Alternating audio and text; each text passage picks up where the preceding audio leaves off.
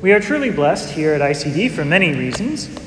One of those reasons is that we have two focused missionaries to help us to grow in our discipleship, in our following of the Lord. We also have faith sharing groups to help help us in being disciples of our Lord as well. What exactly is a disciple? A disciple is someone who's a follower, someone who is doing the will of God to the best of their ability, who's learning, who's in relationship with the Lord, who wants to do this and is self motivated to do this. So sometimes we may be thinking that we're disciples because we show up sometimes for Mass and maybe we pray every now and then. But if we're not fully committed to the Lord, if He isn't first in our lives, then we have not yet reached that level of being a disciple.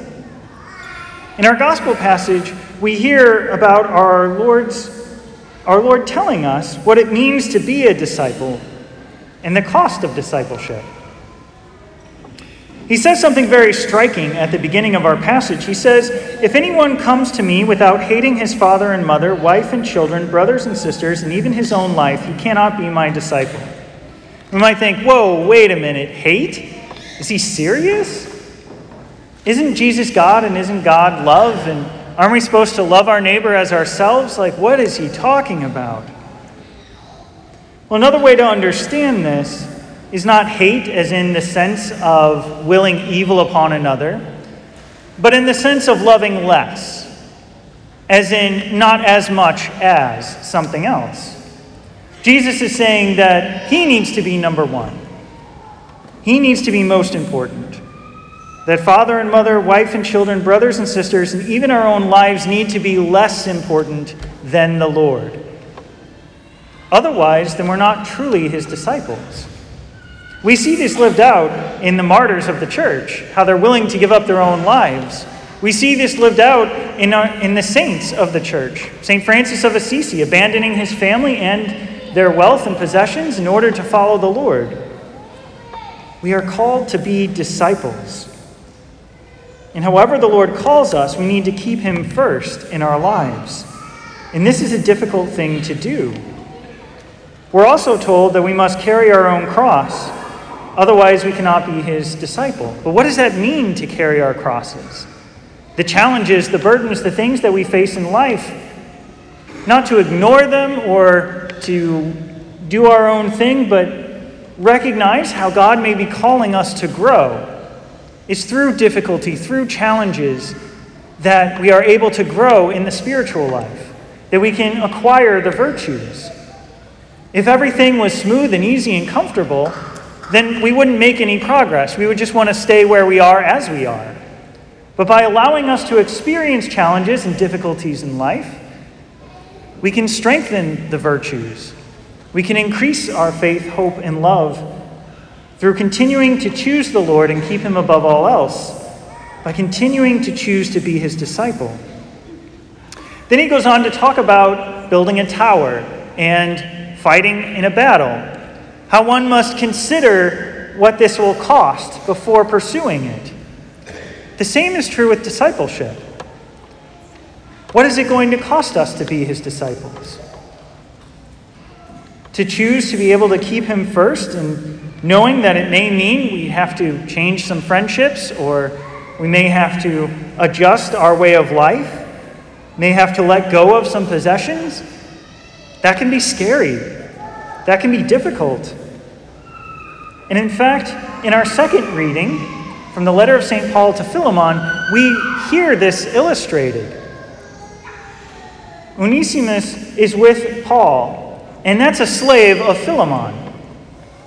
And St. Paul is wanting to have Philemon release this person as a slave to let go of this property of his. And that's not easy to let go. That's not easy to follow the wisdom of God over the wisdom of the world. And yet, Paul's not forcing him. He wants, he wants Philemon to make this choice voluntarily, so that by choosing it himself, he would gain the rewards of doing the right thing, of being this disciple of Christ.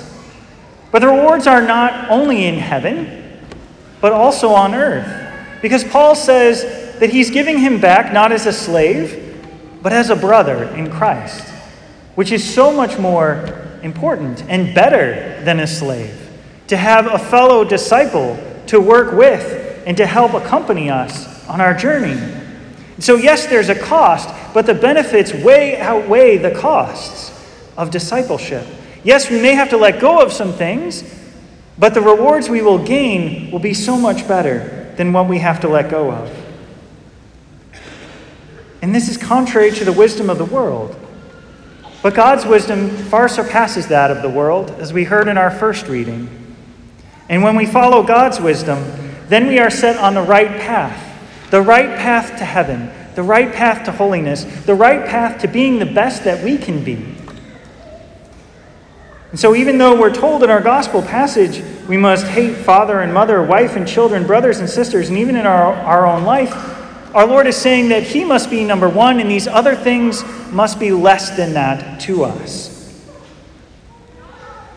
And the reward we get will far exceed what we let go of. Now, this may seem really hard, but in actuality, when we love God first and we allow Him to love us, and that relationship is primary in our lives, then we are filled with the love of God. And so we can love other people not only with our natural human love, but with the love that we receive, the love that we're exchanging with God, can then pour out into our other relationships. That is, we will love father and mother, wife and children, brothers and sisters, and ourselves even more if we put God first. Because we will be filled with the divine love of God, and that will spill out into all other relationships.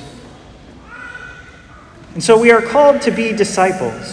And while there is a cost to that, the rewards very much outweigh the costs.